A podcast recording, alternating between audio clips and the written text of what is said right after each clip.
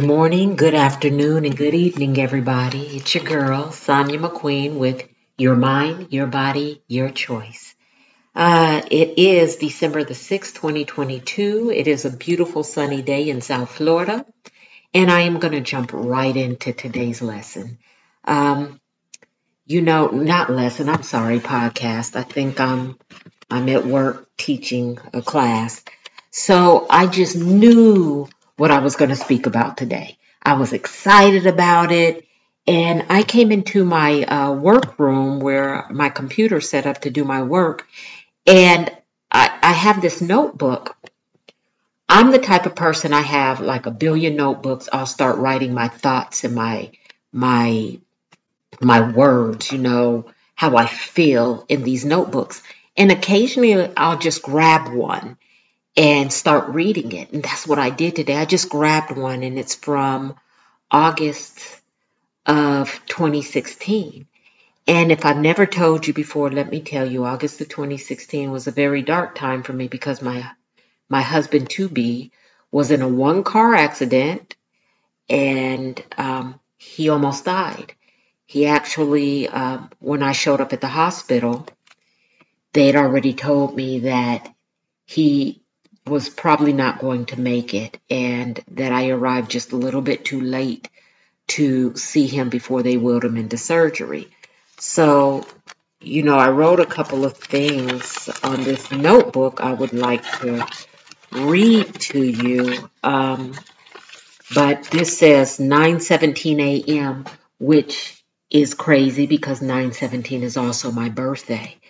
But I received the call August 25th and it was Jeanette, who was an administrator in the hospital, telling me that you, so apparently this is what I'm writing to my husband, that you were in a very serious car accident and asking could I get to the hospital. I was out of the door and in my car in less than two minutes. When I arrived, I didn't check in. I just ran in, in heels and a skirt, up a flight of stairs to the second floor. Both Jeanette and her assistant Maria were waiting for me. Then I wrote, Be strong and let your heart take courage, all you who wait for the Lord. Psalms 31 24. Jeanette grabbed me by my hand and said, Come with me. That was the beginning. And every day after that, I just wrote what I felt. Sometimes I just wrote a song that was on my heart, and other times I wrote how I felt. So I'm only going to read one more page and then I'm going to open this up. My subject today is when you know that you know. All right? When you know that you know that this is the person for you, when you know that you know that this is your calling, when you know that you know you're in the right place at the perfect time and everything is lined up perfectly, when you know that you know you need to get out and go in another direction. When things are loud and clear for you, you know that you know. Your thoughts are accurate. So August 27th at 5:42 I wrote, "It is so loud and it's crowded. I'm in selfish mode. Everyone is here for you. It's like a reunion. Hugs, kisses, memories being told. All I want is quiet, hand holding and peace. This would be the time if we were home that I would run to the den. I'd sit, not watching nor hearing the television, just me and my thoughts of you. I'm an I, I'm on an island surrounded completely by water. My island has no food, no water, and no people. Just me and a block-sized piece of land and one tree. And it's the tree. It's my praying tree. I see people all around me on other islands. They are laughing and partying and enjoying each other's company. I see them. I don't feel compelled to join in, though. I'm happy to see them enjoying one another. There's love on the other islands, and it's resonating from me to them. My love for them is full of sincerity, but it's my need to be alone that outweighs all else. My need for solitude drives some people crazy, but my living in this moment of solitude is keeping me safe. You know, sometimes when you're going through, all you need is peace. You need time. You need to be alone to pray, to think, to feel, to let your feelings, your true feelings out. And you don't want it masked by other people's feelings. You know, and it sounds so selfish that sometimes you don't want to hear how other people feel. You don't care. you don't care at that moment. You only care about what you're going through and how you need to deal with your feelings. Somebody might look at you and say, Man, you're so selfish, but it's okay. You be selfish in that moment. You be selfish in the moment you need to be selfish. You need to get on your island and close your eyes and talk to the Lord and get to, to your peace. You do that. Even now, you know, we're talking six years later, my husband is, man, that accident changed him for the better. And it changed me for the better because we both recognized how much we needed each other in that moment. Now, later on, of course, as he got better, I got better. I wanted to be around people, and I endured so much when my husband, to be, was in that hospital, when he was in ICU, intubated. Couldn't speak, couldn't talk, machines plugged up, you know, wrapped up this, cuts here, broken this, fractured that. But he endured. I needed my peace. I never left that hospital. I sat by his side when they allowed me to. When they didn't, I sat in that um, waiting room. Blanket, pillow. I slept in that waiting room a couple of days. Then they let me sleep in his room in a chair, and I did that. I did that. You don't realize sometimes how much you love somebody until they're either taken away from you or almost taken away from you. So I've learned through that one episode not to let a day pass when somebody is heavy on my heart that I don't reach out to them. I don't want to be that person to say, oh, I wish I would have. Gosh darn it, he's gone now, but I wish I would have let him know how important he was. I take advantage of that moment in the presence. I let people know how important they are to me as soon as they cross my mind. Hey, I just want to tell you how much I appreciate you. And I hope you have a blessed day. Hey, I just want to tell you that that thing you did for me five years ago, it still weighs heavy on my heart. And because of that, I do this and that and this now. I don't think it and think, ah, I'll tell him later because later might not ever come. You just never know what tomorrow brings. I promise you, the day my husband had his accident, I was not thinking five minutes before I got the call from Jeanette that, you know what, later on, I'm going to tell Q when I get home. You know, that moment hit, and there could have possibly not been a later on for me and my husband now. You guys, live in your moment. When you need to be selfish, be selfish. Don't make excuses. You do not have to have an excuse for wanting to be alone. You don't. You can easily tell people, listen, I just need a moment, please. And if they don't understand, that's their issue. Don't take that on because now their feelings have interfered with the moment you needed and you find yourself having to explain to somebody why you need a moment. Why do you have to explain why you want to maneuver the way you need to maneuver? Why is that? I'm telling you, and this might sound a lot like a biblical teaching, and I'm okay with that today.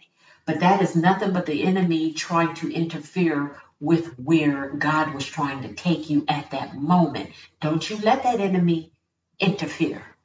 Don't you let it happen. Just say, hey, I'm sorry you don't understand, but I need a moment. And after that moment, I promise I'll come back because you're important to me. I'll come back to you. But right now, I need to be with me. I need to sit down and pray or think or or just walk through my emotions, but I got to do it alone. Thank you for understanding. There were so many bad days when Q was in the hospital, but it didn't waver my love and my want to see him better. There were so many people who looked at me and frowned because I wasn't his wife, and they felt like we should be more important right now. Why are the doctors talking to her and not us? She's not family. And then there were other people in his family who were like, there's nobody else who should be here when he opens his eyes but her. That's who he's going to want to see first. It was like a tug of war, but I promise you, me in the middle didn't care what anybody else thought. Now, had it not been me going through that and I seen somebody else going through that, I don't know where I would have been. I know for a fact I wouldn't have been on that naysayer side. I've just never been that type of person. Ever. But on the outside looking in, how would I have reacted if somebody was in that kind of position and they had a girlfriend, not a wife, a girlfriend who was there? Now, I was more than a girlfriend. I was his fiance. I was wearing a ring. I wasn't wearing the ring. so because I wasn't wearing the ring, there were people who felt like I was insignificant and they wanted me out of there. But because I was wearing a ring, other family members felt like he loves her. She might not be his wife, but she's close enough. She needs to be right where she is, up front and center. But because of my love, the ring didn't matter. I could have been the girlfriend. I could have been his best friend. All I knew was I wanted to be there. I didn't need the kudos. I wasn't looking for other people's, hey, I see you, girl. You're right there. That's what I'm talking about. I didn't need that. I just needed to know that he was okay. And even if he woke up and said, where is my brother? Where are my sons? Where's my daughter? Where's my sister? My brothers? My uncles, my aunts? And never mention me. My heart would not have broken. I would have just been happy in the moment to see him alive and talking. But it just so happened that the one time he opened his eyes was the moment I had been there three days straight y'all without a shower. the moment he opened his eyes, though, I had went home to shower and get clothes. And what I was told was the first thing he asked was, where was I? Followed by telling a family member, I don't like it when you treat her this way.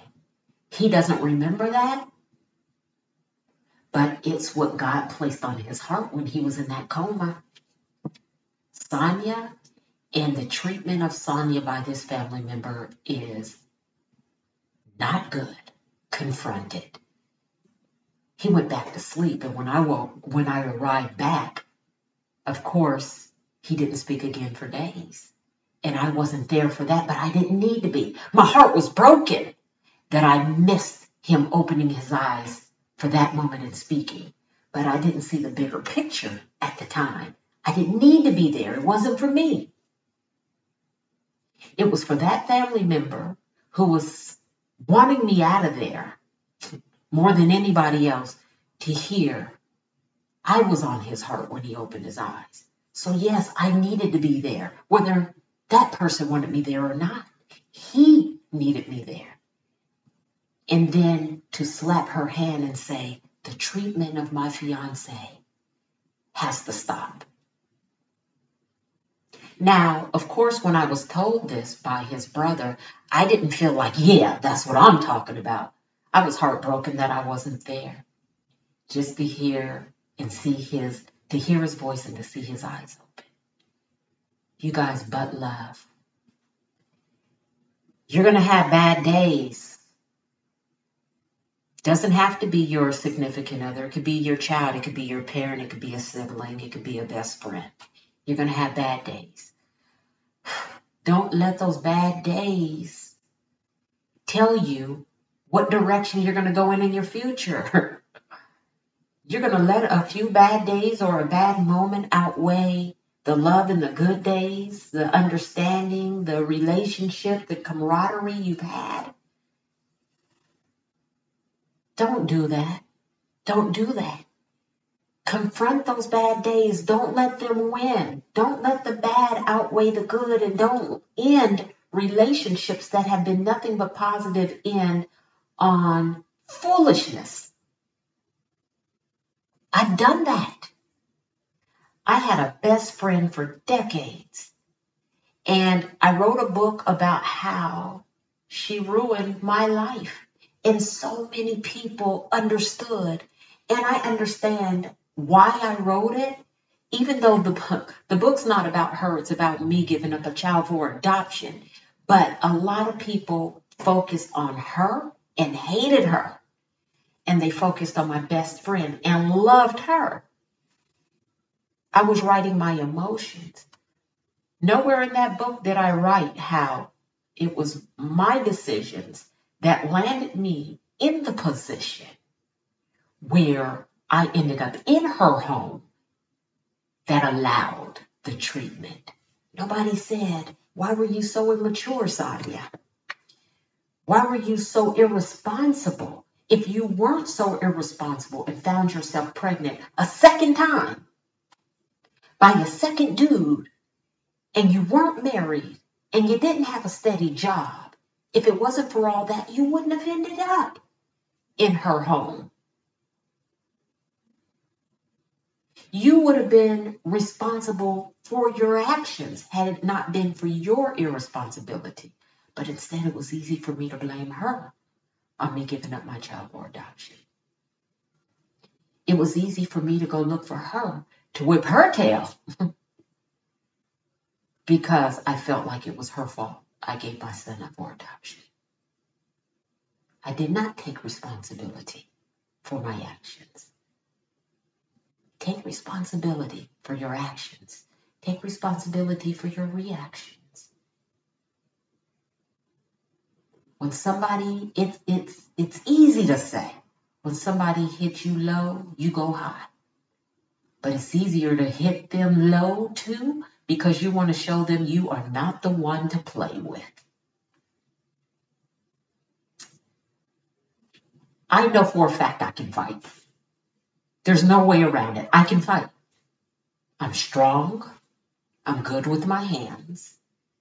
And back in the day, if you tried me and you put your hands on me or you, you mushed me or you did something, I'm going to show you how good I am with my hands. Doesn't mean I can whip everybody. I'm no fool. I know there are women stronger than me, tougher than me. I know there are more men stronger than me and tougher than me. But it just so happens I never ran into one, thank goodness. But I've learned now when people use their mouths, I can smile and say, no problem, because their words are not affecting me. If you're trying to get me to the point I want to raise my hands, that means you don't really know me. And if you don't really know me, why am I going to give you the satisfaction of reacting? Back in the day when I was younger and didn't know any better, I reacted. I'm older and wiser now. I can smile and say, no problem, you got it, and walk away.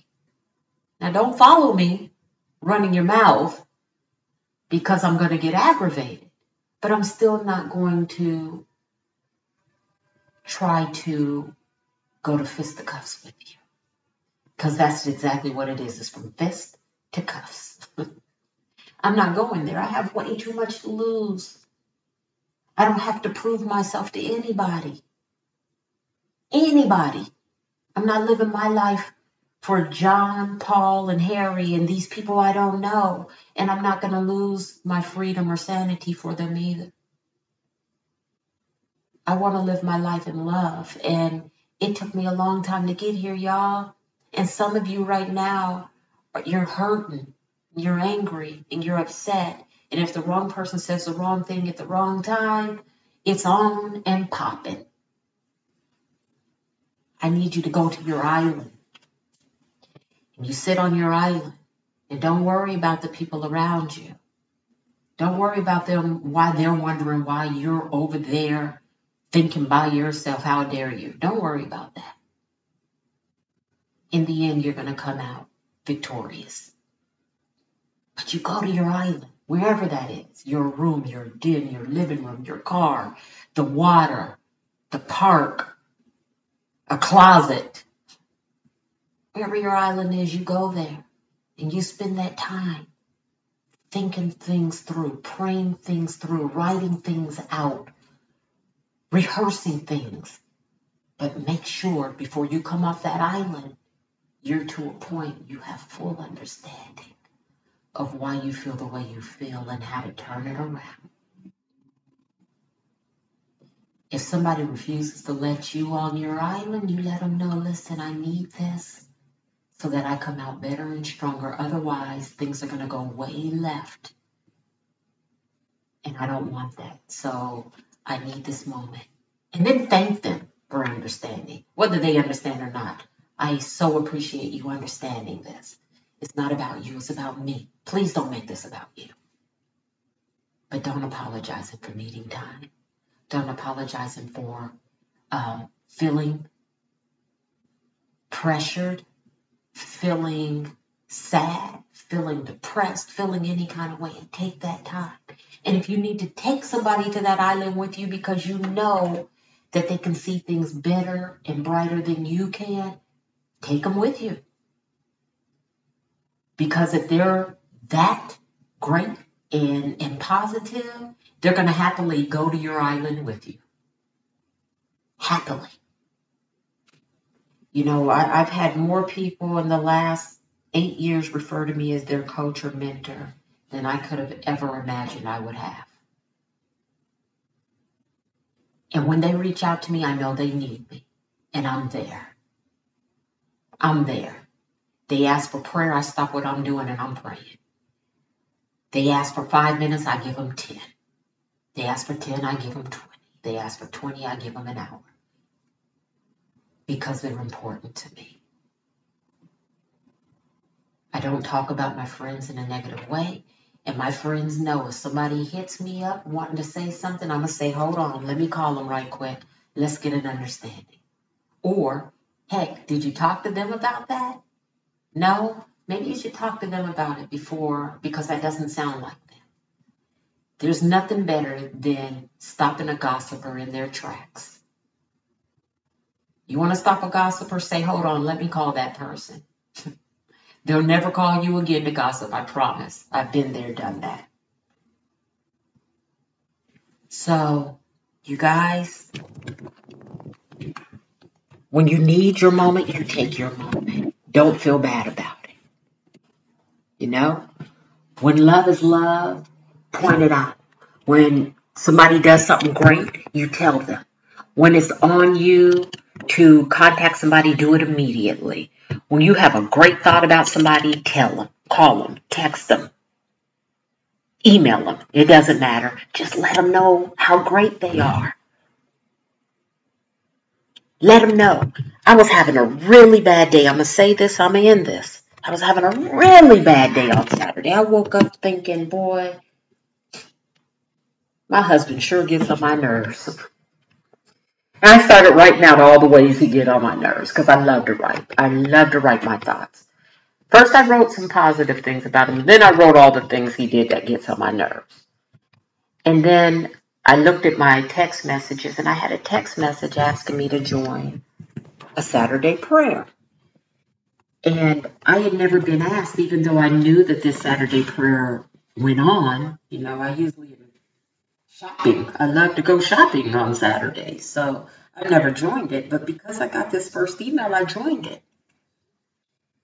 And halfway through the prayer, the leader spoke on how her husband sometimes gets on her nerves. And it was funny, you know, because in the end, it was like, oh my gosh, I was just saying that to myself this morning. And she was expressing a situation and how she felt at that situation and how she was like, boy, I'm going to the nearest courthouse to divorce you. And it was funny because she didn't mean it. She loves her husband, but she was expressing her heart at the time, how she felt in that moment when he pissed her off. I was like, yes, I get it. I was just there this morning. But by the time we were done, my whole negative attitude had turned to a position of gratitude. I was grateful for that moment. I was grateful for that prayer request. I was grateful that that day she sent me that text to join that prayer. I was so grateful for my husband when I hung up. It was a total 180 from the way I felt just two hours previously. And do you know the positivity I probably was emitting from the depths of my soul? He had to feel it because the things I was complaining about, he turned around. he did a 180. It was such a beautiful evening. And it was such a beautiful night. And it was such a beautiful Sunday the next day. And Monday, which was yesterday. You know why, you guys? Because that negative attitude I probably would have normally carried. And I probably would have, you know, kept distance between him and I and been silent. And even though I watched TV with him, I probably wouldn't have had much to say. And even though we went out to eat, I probably would have had a different, I probably would have, my aura would have been different. What I was given, my vibes would have been different. But for me seeing, it's okay to be upset with my husband and not like everything he does. He's my husband and I love him. And he was given to me, handpicked for me. So am I going to walk around with a stank attitude? Even though I still speak, you know, I don't I don't realize. But you guys, we give off that energy. You might be smiling phony, you might be talking and responding, but believe me, you're emitting, you are releasing a negative vibe, whether you know it or not. But because of that timing, I got off that prayer with six steps of happiness in my soul, with praise and rejoice and happiness and just I felt like, wow, I am not the only person who feels like this. And he probably feels that way about me, but he knows how to maneuver. So, when he came downstairs, I hugged him, told him I loved him, went on about my day, and everything was great. And all those things I wrote down weren't the same Saturday night, Sunday, or Monday. So sometimes we got to realize what we're carrying does not have to be the way it is. Sometimes all you got to do is look at things in a better light. Don't continue to walk in a dim light. Go get a brighter bulb. If it's dark, you don't have to fill around to get around. Go find the light switch. Don't continue to blame others for the way you feel. See where you can make the change. See if it's you. See what you've done wrong to get you in the position you're in. And even if it is somebody else visiting their negativity on you, you don't have to take ownership. It's even okay to tell somebody, you know what, I love you. I love you. But every time we speak, you know, it's it's one bad thing after another and it's starting to weigh down on me. So can we find a way to turn things around for you to make them positive? And if they can't do that, it's okay to start ignoring those calls. You don't have to take ownership of somebody else's constant sadness, especially if you feel it's affecting you and you cannot turn them around. You you offer the counseling for them. You tell them to go see somebody. You try to make all the conversations positive. I've been there, you guys. I've been there. I had a friend like that. No matter what, everything's negative and they seem to like it better when things weren't great for me. That doesn't mean that they don't love me or care. They just they they're not finding the sunshine. They're not finding their rainbow. And after a couple of years of me not being able to turn it around, I stopped reaching out other than to say hi, how you know, I love you. Don't not how are you? I almost said that. But hey, I love you. Just thinking about you. Have a beautiful day. But I don't take on their negativity.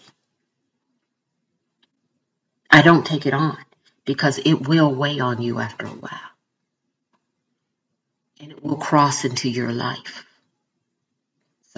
Know, just move as positively as you can. Yes, you will have bad days. We all will have bad days. Life isn't always roses and beautiful green lush grass and and the perfect breeze. I've said that before. Sometimes it's weeds limbs falling, dead leaves falling that you got to go rake, plowing snow. And it's okay. If it wasn't for those days, we wouldn't appreciate the sunshine as much as we do. All right, you guys. I want to thank you for your time. I want to thank you for your positivity. I've been getting great feedback. Please, please, please continue that. Continue that um, Sonya, S-O-N-Y-A dot McQueen69 at outlook.com. You could always send me a message or an idea. And also, if you've seen that Gallus thing, you could also um, engage with me there, and other people will be able to see what you feel and what you say. And I ask that people keep their negativity to themselves. I'm not on that. And I'm trying to keep you from being on that too. All right? Thank you, and God bless.